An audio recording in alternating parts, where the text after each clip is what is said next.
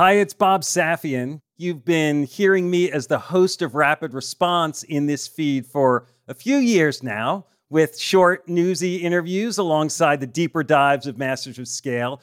Well, I'm excited to share that Rapid Response is expanding into its own feed. We'll be putting out shows twice a week, focusing on the urgent issues that business leaders are dealing with in real time. So search for Rapid Response in your podcast player and subscribe to make sure you get all our episodes. I'll see you on the other side. When I was a kid, the jungle gym was my favorite thing. We used to play jungle gym tag in the morning, and my nickname was Monkey because I would just swing and I could catch most anybody. When I go through the city is my favorite because when you're downtown in any city, there's just so many things to jump on, climb on, swing on. And that's all I think about is like, could I go there? Well, could I go there? Could I get over there? That's Terry Brennan. He's a summer camp director and coach at the Philadelphia School of Circus Arts. He also practices and teaches parkour, the sport where practitioners try to reach point A to point B often in urban environments, using creative moves with their body. It's called running a line. The big ones are dash. We talk about vaulting a lot. There's muscle ups, there's pull ups, there's laches, there's fulls, which is where you swing around a bar completely extended 360 degrees. There's leaps, bounds, catches, because on the bars, there's a lot of like leaping and catching. You know, a Kong vault, a dash vault, a tunnel flip. It's where you're running forward and you jump and you rotate sideways while continuing to travel forward.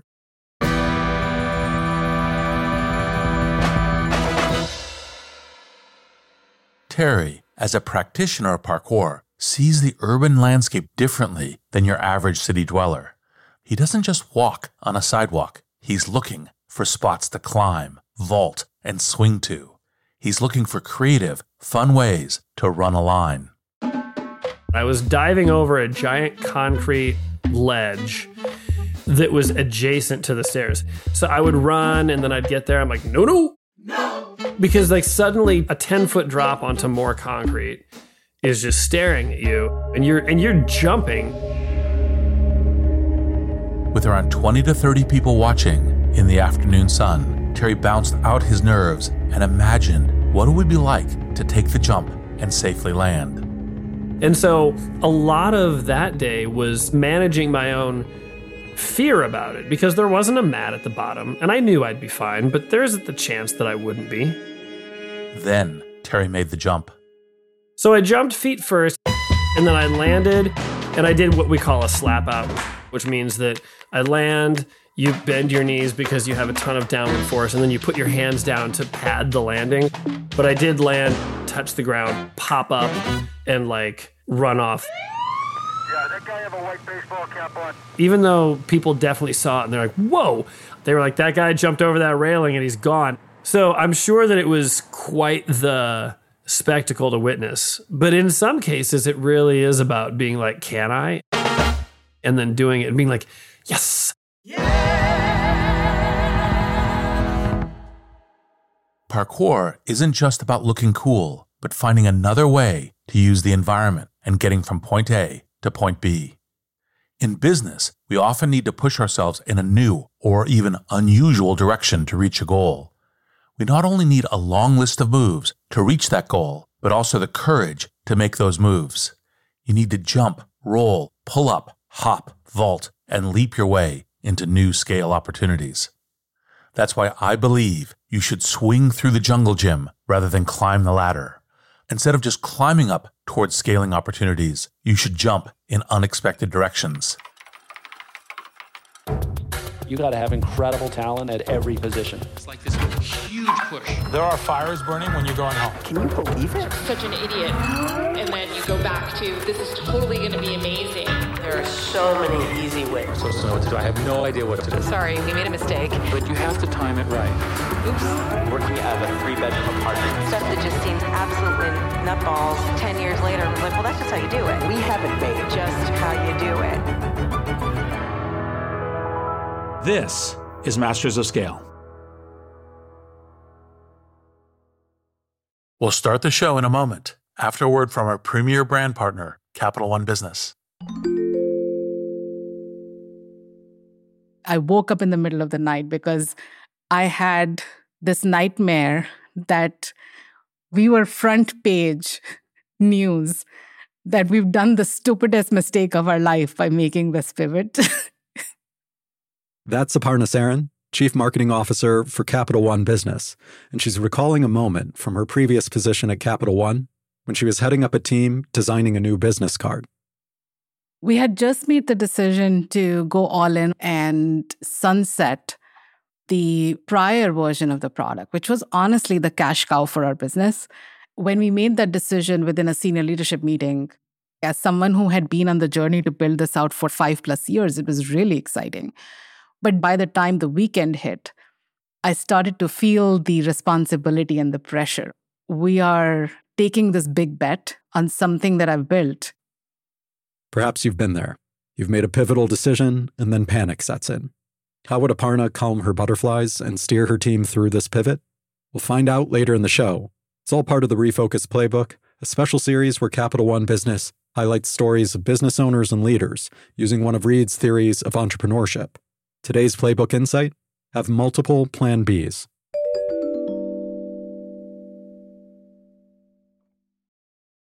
I'm Reid Hoffman, co founder of LinkedIn, partner at Greylock, and your host. And I believe you should swing through the jungle gym rather than climb the ladder. Instead of just climbing up towards scaling opportunities, you should jump in unexpected directions. It's an old saying that you must climb the ladder to succeed. You move upwards, one step at a time. By building on what you achieved and making incremental progress, each rung takes you higher. It's a tried and true, repeatable process, one step after another, on the career path and the road to growing a company. But actually, a single trajectory approach is rarely enough to propel you to scale. Instead, you need to jump from the ladder at key moments and move like you're on a jungle gym. You need to swing, leap, stretch, careen, and hop in all directions. When everyone is zigging, you zag. Jungle gym climbers use networks and adjust to competition, markets, and the evolving tools of their trade. They make unusual but successful alignments. While a ladder only goes up or down, a jungle gym offers multiple directions and possibilities. A jungle gym also gives its climber a sense of play. And the more room for creativity within your business, the better. Ask any kid, what's more fun, a ladder or a jungle gym? What you need to keep in mind though, when you leave the ladder, you need to be intentional with your leaps throughout the jungle gym. The more direction and purpose, the better. I wanted to talk to David Droga about this because as founder of the creative advertising firm Droga 5 and now as CEO and creative chairman of Accenture Song, the world's largest digital marketing agency with 16 billion in annual revenue, David has made multiple jungle gym moves to scale. In 2006, David founded Droga 5 after building a distinctive reputation for creativity at advertising icons like Saatchi and Saatchi. If you haven't heard of Droga 5, you have likely seen their creations Super Bowl commercials, campaigns with big names such as rapper Jay Z and President Barack Obama. In 2019, Accenture acquired Droga 5, where it kept its name and continued to grow with offices around the world. Worldwide, Droga 5 won Agency of the Year more than 25 times, and in 2020 was named Adweek's Agency of the Decade. David built Droga 5 on strategic jungle gym moves, aligning narrative storytelling and creativity with the business world and taking that alignment to scale. David's knack for creativity didn't come out of some program or special training or even from a big creatives filled city. Rather, It came from the environment he grew up in. I grew up about as far away from here, where I am now in New York, from a geography point of view and also from an industry point of view as you could. David grew up inside Australia's Kosciuszko National Park. It was one of the tiny parts of Australia that has mountains with snow. Everyone thinks of Australia with beaches and sharks and crocodiles. Well, there's also a tiny part with snow and wombats and koalas called the Snowy Mountains. And one of the great things about was also the contradiction of this mountains was in winter it was a ski resort. So we were kings of the hill as such and would spend our days skiing and out and about. And then in summer it would transfer into sort of this moonscape where there was only two families who lived there. It sounds horrendous and desolate, but it was actually magical.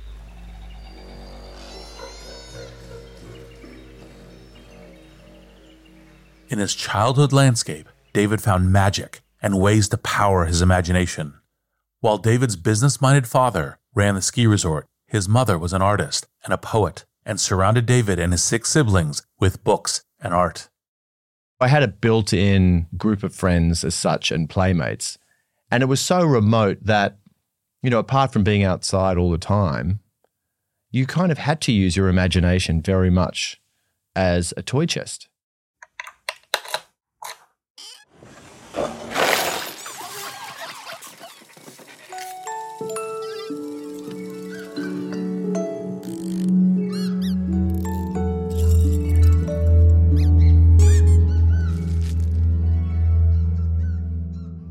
Instead of accepting his circumstances, he leapt into what such a place did give him. Through play, the outdoors, and the books and art, he cultivated his own source of entertainment. He developed a set of skills and mindset that would prepare him to make jungle gym moves. I didn't know that I was growing up to have a creative career, but I found that relying on my imagination and playing with the world around me, that sort of opened up a whole new category of opportunity for me. At first, David thought he might become a writer or a journalist. Those were what he knew for creative careers. Advertising wasn't even something that I registered, particularly as that time that I was growing up in the mountains, because I didn't really watch TV either. But advertising connected the business experience of his father and the creative influence of his mother. Once David was introduced to advertising, he leapt at it it was very much, oh, here you get paid to solve people's problems and you get to write things all the time as a creative and you get a new challenge every day or every week or every month. And I thought, well, that sounds fun to be able to try and make something creative with a business angle to it. Then I sort of bit the bullet and thought, I applied for a job in the mailroom of an advertising agency. For many, the ladder of going to college is a great choice. But for David, the mailroom offered a peek into the jungle gym world of advertising. As part of his job, David could pop into meetings all over the agency. He saw other creatives work and had informal chats. He was absorbing knowledge and experience of the inner workings of an ad agency at a higher concentration than he would have had at an institution. The mailroom job itself wasn't a jungle gym, but it's how David approached the job and David's mailroom acrobatics paid off. After securing top honors at a night school for the advertising industry, he landed a job as a junior writer at a local agency. He had a clear career ladder ahead of him, but soon he felt the call. A new agency started in Australia, but it was run by some young, successful people. You know, they were mid 20s, and they asked me to be their first employee. And now, this is a time where they didn't have any clients, they didn't even have any furniture in the office they didn't really seem to have a business plan. They actually offered me like half of my salary of what I was earning as a junior writer anyway, which was next to nothing. And I figured I'm just making enough to get by. Having less than that doesn't make a difference anyway, you know. And I still remember going to saying to my father, and he just couldn't figure it out. He's like, "Why would you leave a job for less money, less certainty, all the thing?" And I said, "Because it's about I want to believe in something, and they have a mission, and I believe in the quality of the work, and they want to make and so I did that. And it was one of the best decisions I ever made because that had such a massive influence for my the speed of my career and the learning and who I surrounded with. David saw something in the new opportunity. Omon, the new startup, aligned with David's aspirations and desires for what he wanted to make. So he hopped off the ladder. This move would set the tone for David's entire career. He flourished and began to make his name as a writer for advertising. After Omon, David made more dashing jumps.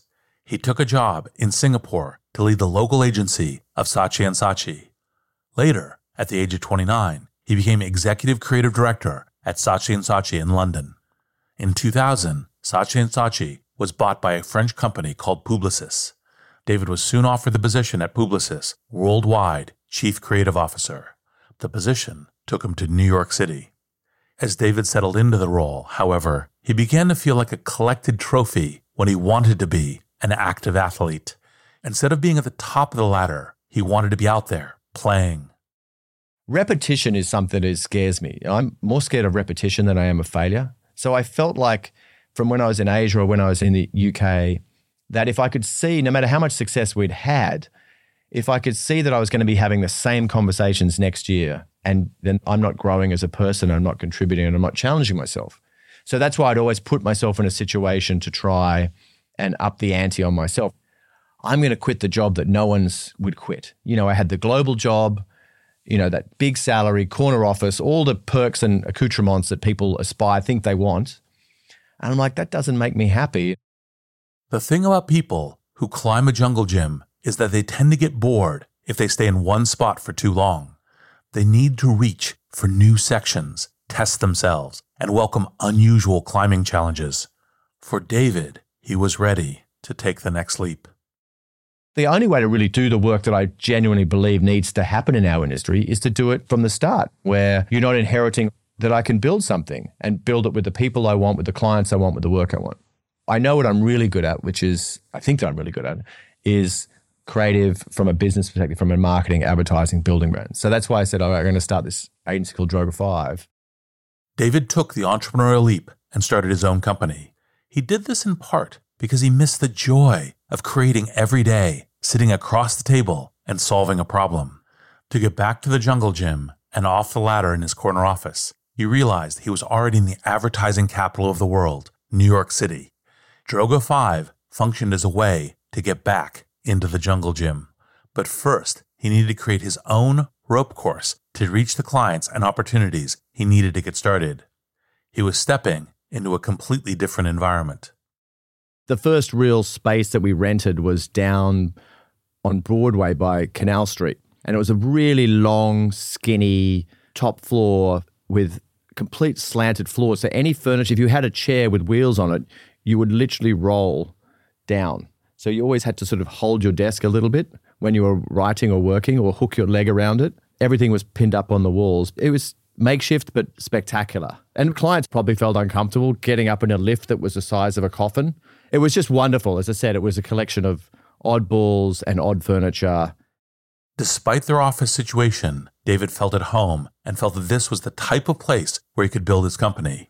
The furniture and scrappiness of the place matched the culture David wanted to build. Everything felt like sort of run and gun it. They had a choice to go to some very big corporate headquarters in Madison Avenue, literally, where, you know, good furniture doesn't make for good work or good culture. And they would come down, not that it was dangerous down where we were, but it definitely felt like it was out of their comfort zone. I look back at those offices, and as crappy as they were, they're some of the fondest memories I have because every single thing about it was distinctive and important because it was ours. And there was just an energy in that floor from the slanted floors, from the furniture, that nothing matching. But there was a bravado and a confidence of us presenting what we presented because we weren't trying to think about, well, we have to pay this big lease and pay for big furniture. We're like, we're just going to present what we've got. we're going to present what we believe. And I think clients like that. It was one client, fashion designer and graffiti artist Marc Ecko, and the campaign Droga 5 created for his brand, Ecko Unlimited, that would impress every advertiser who had dared to get on the jungle gym. It would become a cultural phenomena. Because Marc was a graffiti artist and part of his brand was being creative and gritty, David and his team thought of an ultimate location to leave a graffiti tag.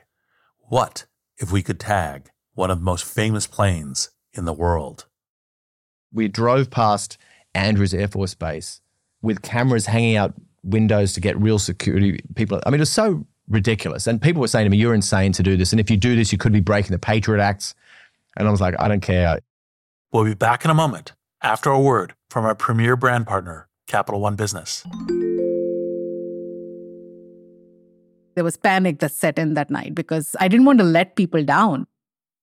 We're back with Aparna Saran of Capital One Business. She was recalling the time she woke up in a cold sweat, terrified that the new product she had been working on might fail. So the next morning, she sat down and wrote an email. Sunday morning, and I said, you know what? I'm going to just like share this with my peers. It was very emotional. It was like sort of a cry for help. Aparna realized that if the new product didn't take off, she needed a plan B, preferably multiple plan Bs. I'm inviting them to be the thought partners so that we are mitigating as much risk as possible and we have contingency plans in place as we make this move. You write something like this and your heart is pounding, should I send this? It was a super vulnerable moment for me. But then I was like, I'm going to just send this. Like, what's the worst that'll happen? It can't be worse than being on the front page of the newspaper. So she held her breath and hit send. What happened next would surprise even her. We'll hear about that later in the show. It's all part of Capital One Business's Spotlight on Business Leaders, following Reid's Refocus Playbook.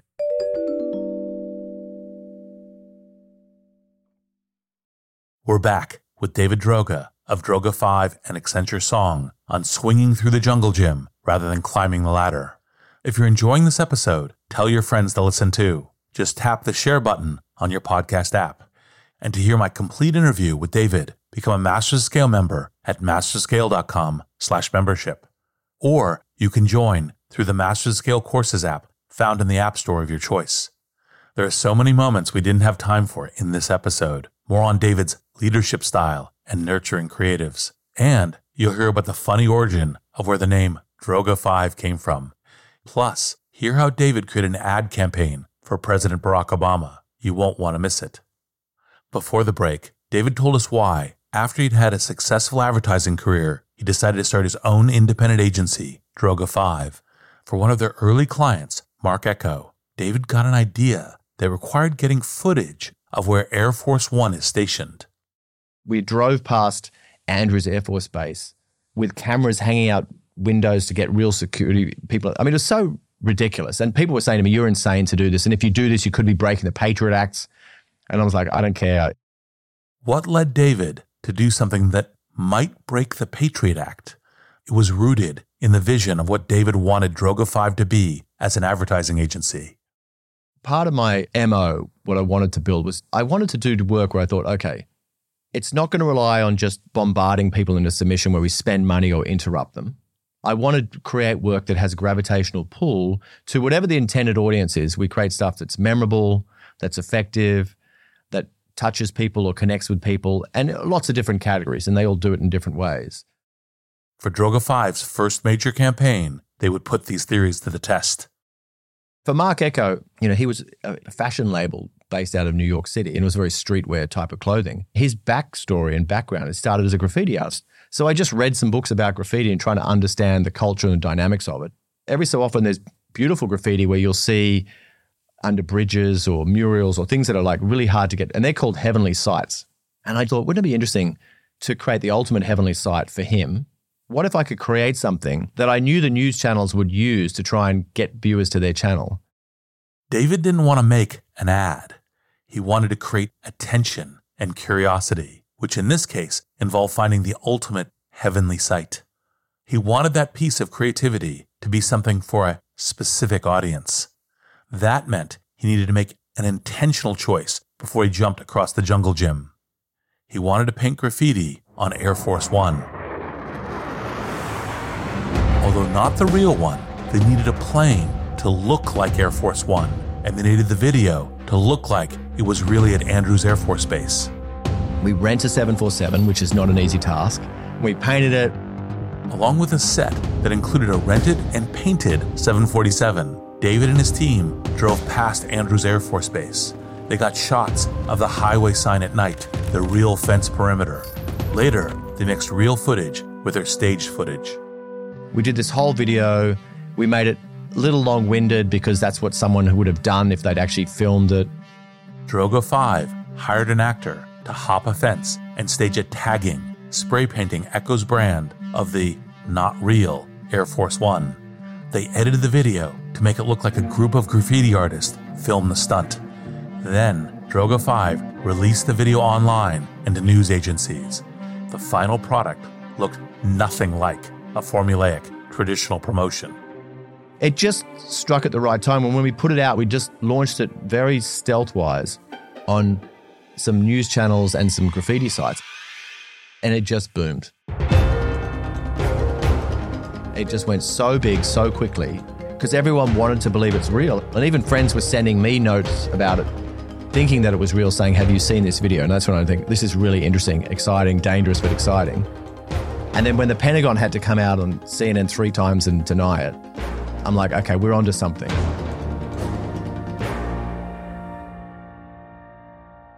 The video, of course, was a hoax. It was also a different kind of advertisement and strategic branding than anyone had seen before. It just struck a nerve where everyone was, it showed that advertising could be very cultural, it could be irreverence. Lots of other brands came to me afterwards saying, Can you do that? I'm like, No, because that's a different audience, a different culture, a different moment in time. We'll do something appropriate for you, but it's not going to be a viral stunt where it has to be a hoax. Droga 5 was not going to pump out assembly lines of hoax videos, even with the Air Force One success. David wasn't going to follow the typical formula or ladder progression of a branding and advertising strategy. Every client would get something that was appropriate for them and their audience. Some of Droga 5's other clients would include Microsoft, Kraft Foods, and President Barack Obama. Of course, a jungle gym approach doesn't mean you succeed every time you leap for a new area. Soon after the Marc Ecko project and the establishment of Droga 5 as a force to reckon with, David tried to create a novel platform, Honeyshed. I thought that I was going to rewire the entire ad industry, which was a thing called Honeyshed, which we called at the time was QVC meets MTV. And the idea was we create an online show where what is now influencers basically sell products to you and they don't hide the fact it's advertising. You have experts telling you about. So you have sneakerheads telling you about sneakers. You have girls of all different shapes and sizes telling you what jeans fit. You have gamers talking about gaming. And we've had a studio in LA and I got backing for it and all this sort of stuff. And I still to this day, it's was one of the best ideas I ever had, but it was also one of the most flawed executions of anything I did because I built a terrible platform. And so I realized I'd sort of started something that wasn't going to work. When playing in a jungle gym, you sometimes fall when you take a sideways leap. It hurts with lost revenue, time, and resources. For David, Honeyshed was an experiment that ended in a fall. The trick is when you fall from an experimental move to learn from it, dust yourself off, and get back to traversing. In general, creativity is about taking risks, being willing to leave the ladder. Most high impact creations depend on this willingness to test a new idea or break the formula. For one example of how an unexpected leap can unlock opportunity, we talked with educator, writer, and designer Gail Anderson. She was asked to help design a special U.S. postal stamp commemorating the Emancipation Proclamation by one of the postal art directors. The first thing he said was, You can't use words on a stamp. I was like, Oh, okay.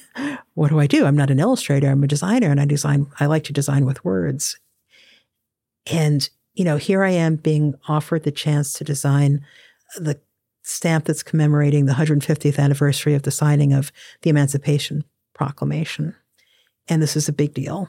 And all I can think of words that that would be that's the way to go. And I needed to get that out of my system. With the directive to not use words on the stamp, Gail quickly did a stamp with words, with little hope the committee would change their minds. The one that I was really excited about was with the words, henceforward shall be free. And even though, you know, the directive was not to use words, that's the one they went for instantly. And so I was glad I got it out of my system. And I went down to Nashville and we used big, old wood type that I hope is powerful and that feels like a tiny poster. And it's got the year 1863 and Abraham Lincoln, henceforward shall be free. So it's bold and simple and free is the important word. Despite breaking the rules, the stamp would sell out the 40 million first run, then another 10 million more which was rare for a limited edition printed stamp. Sort of a dream come true that was just wonderful and is still sort of the biggest and smallest thing I've ever done. Gail followed her instinct and left the ladder of what she was supposed to do and made her own jungle gym decision. It's a lesson not only artists and creators can learn, but also companies. When it came to working with clients, Droga 5 was at home in their jungle gym. They leapt, swung, and vaulted high and above the competition, towering over the playground. Droga 5's work collected the Agency of the Year award multiple times and later won Adweek's Agency of the Decade. Nearly every year, Droga 5 increased their revenue and staff, and more importantly, they influenced not only the advertising industry, but also many cultural moments. It wasn't a one note agency. And I used to always say every client walked in the door because of our work, because of our creative work, but they hired us because of our strategic thinking. Take the strategy with hip hop legend Jay Z for the launch of his autobiography. Instead of just promoting his book with traditional ads, they made a jungle gym move. Droga 5 pasted words from the book in locations linked and inspired by the text.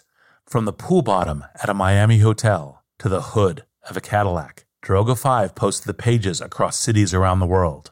To find these, you'd search for these locations in a type of scavenger hunt using the Bing search engine, which also engaged another one of Droga 5's clients, Microsoft. We thought, what's the ultimate way, Jay Z way, to launch a book, which is actually, I'm going to give you all the content anyway, and you're still going to buy the book. Besides hip hop moguls, Droga 5 also worked with institutions during inflection points in the market and culture. At a time when its journalism was under fire and given the label fake news, the New York Times hired Droga 5 to help resist this label. David also wanted to convince consumers that news was worth paying for, especially when there was free content elsewhere online. We just wanted people to understand and really appreciate what goes into real news. It wasn't just for the New York Times, it was for real journalism as well. Our thing was the truth is worth it was the sort of the banner that we sort of built this entire campaign around. The journalists out there and photographers and all that that are really risking their lives and limbs and all that to get to the truth and understand the story of that. You know, people were started end up buying T-shirts with our manifestos we'd written on their behalf, which is, you know, that's when you, you realize it's more than just about selling newspapers. It's sort of standing up for something. It wasn't just his approach to clients, where David practiced leaving the ladder for the jungle gym. David took this same approach when it came to Droga 5's business. He wanted to do something different than most agencies, whose aspiration was to become part of one of the mega holding companies that dominated the ad industry. I had no interest in us selling to a holding company. Like since almost day one, all the holding companies had tried to buy us. And I was like, I have no interest because all you want to do is collect us, roll us up, and just, you know, mitigate anything interesting about us. Then Ari Emanuel, Hollywood power player and co-CEO William Morris Endeavor, WME, one of the entertainment's world-leading talent agencies, asked David to dinner to see about a potential deal with Droga 5. And I remember thinking, I had no interest in doing a deal. I didn't even know what he was going to propose. Droga 5 represented clients like Coca-Cola, Prudential, and Spotify. WME represented talent like Lady Gaga and Oprah Winfrey. Ari was interested in combining the resources between the advertising and entertainment world. He's so transparently ambitious and bullish that I found that actually really refreshing. Right from the get, he's like, "We need to buy you." Da da da. I was like, "I don't want for sale. I don't want to sell." Da da da. But just the idea of potentially doing a collaboration or a partnership, I thought was really interesting because Hollywood does touch, or that we sort of rub up against and pretend to touch, but don't really. Television, theatre, books, literature, music, all that sort of stuff. And the more I thought about it, I thought actually we could blow our whole industry up and change the dimension of it, and we could change the face of what advertising is. Instead of making a conventional move of selling to a larger holding company, David made the jungle gym move and partnered with an agency that had similar creative goals.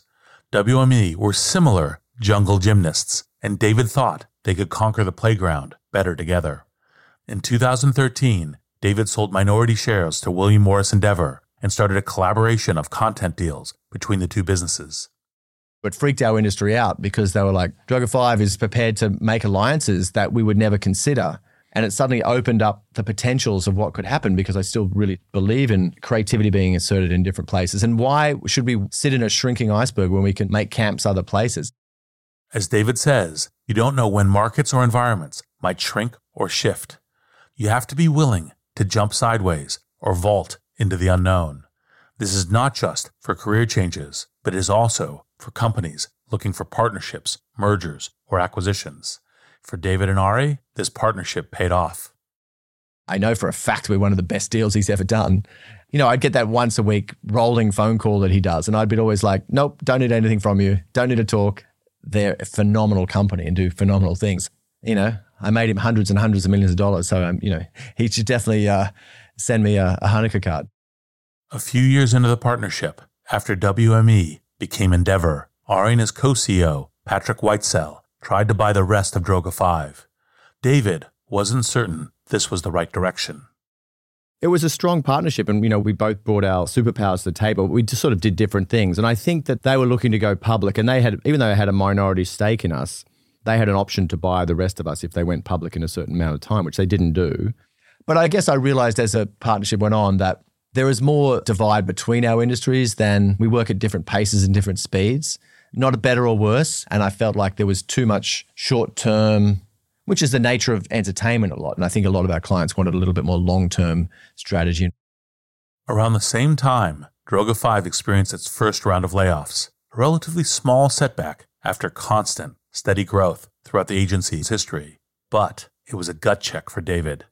David also wanted to create something more secure as he thought about Droga 5's next phase of growth. And that's why we probably started looking at different partnerships and collaborations. Nari's made and Patrick have made some great acquisitions, but it you know it wasn't as consistent and there wasn't as much clarity for us how we fit in there. I could understand on paper and academically the role we would play, but I didn't feel that we would have the agency as such to be pushing and leading where we would go. And you know, and I say this half in jest and half in seriousness. Like you know, Ari could have turned around tomorrow and said, you know, we're going to invest in buying a casino, and I needed a little bit more alignment for us despite the enormous success with WME, now Endeavor, and opening up the possibilities of the industry, David knew that there were limits. He needed to hop to a new part of the jungle gym or create his own. To do that, he looked towards a partnership that started a few years prior. Accenture asked if we would pitch with them, Accenture Interactive. And I had to be schooled on what Accenture Interactive was and what they did and all that sort of stuff. No, it was a digital marketing consumer company. And we decided to do a joint pitch together for the census. And again, no interest in this is going to lead to a deal. We were just going to pitch for this $500 million account together. And I remember being actually blown away because it suddenly made me realize like they could actually roll things out and they could capture things and amplify things from a technology point of view, from a systems thing, and from a data perspective that I had never seen before. And then they proposed buying us. And again, I was like, no, that's great. I love working with you, but we're fiercely independent.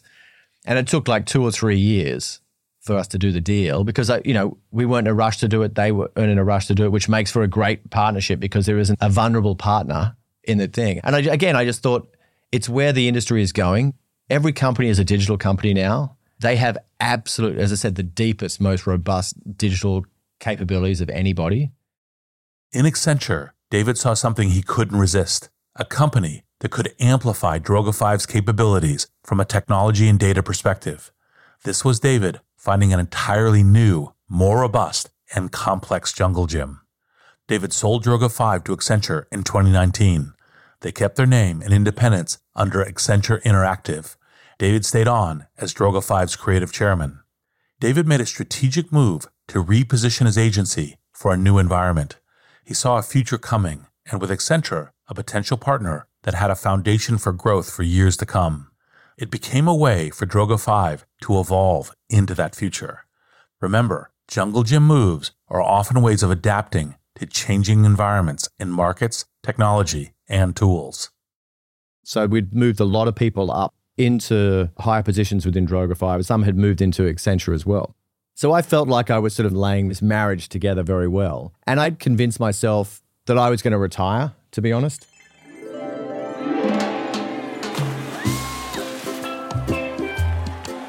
I thought that I'd ticked every single box that I wanted to tick in the industry that I was in. So that in my head, I'd sort of felt like I'd been honourable to all parties in this one. To the people at Droga 5, to Accenture with the deal. Thinking he would end his jungle gym days and retire, David then went to lunch with Accenture's CEO, Julie Sweet. So when I went to lunch with Julie, she's a force. I mean, she's intense, super intelligent. I've never, I've never met anyone who worked harder than Julie. And all I was thinking was, oh, maybe they're worried that my earnout is over and all this sort of stuff, that they're going to try and lock me down. And I remember leaving, my wife's like, don't you agree to anything? I'm like, no, it's just going to be a lovely lunch. You know, I like Julie and we're going to have some great chat and I'll sort of give us some honest point of view about what I think's going And it was that classic thing. Two minutes of genuine small talk and then she cut straight to the chase. Again, I like people who cuts the chase. And she just said, look, I really want you to be the CEO of what was called Accenture Interactive. And I was like, what? what?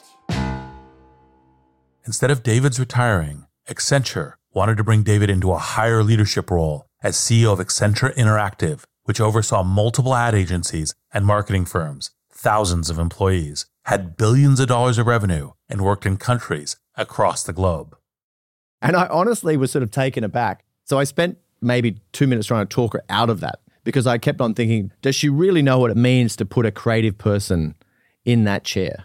Kept on saying, like, I'm not the operations person that you think I am. I'm not that linear thinker. I'm not.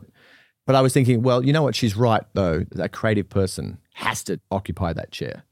It is weird to sort of suddenly, you know, I, I climbed the corporate ladder or jungle gym, escaped that to open my own playgrounds, which, you know, achieved more than I deserve. And then I threw myself back into even more corporate thing. It's just kind of a strange, funny thing.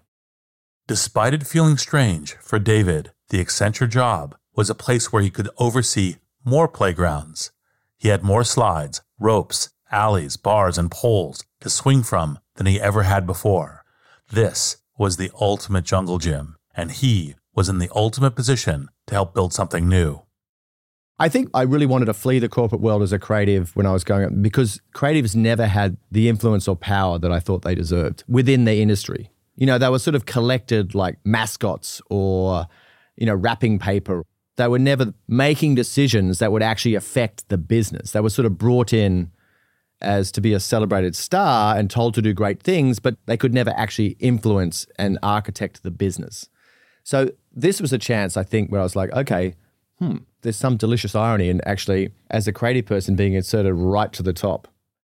David, of course, knew he was one CEO inside of a massive public company with many CEOs. But this was his chance to use his creative mindset and experience to build something original.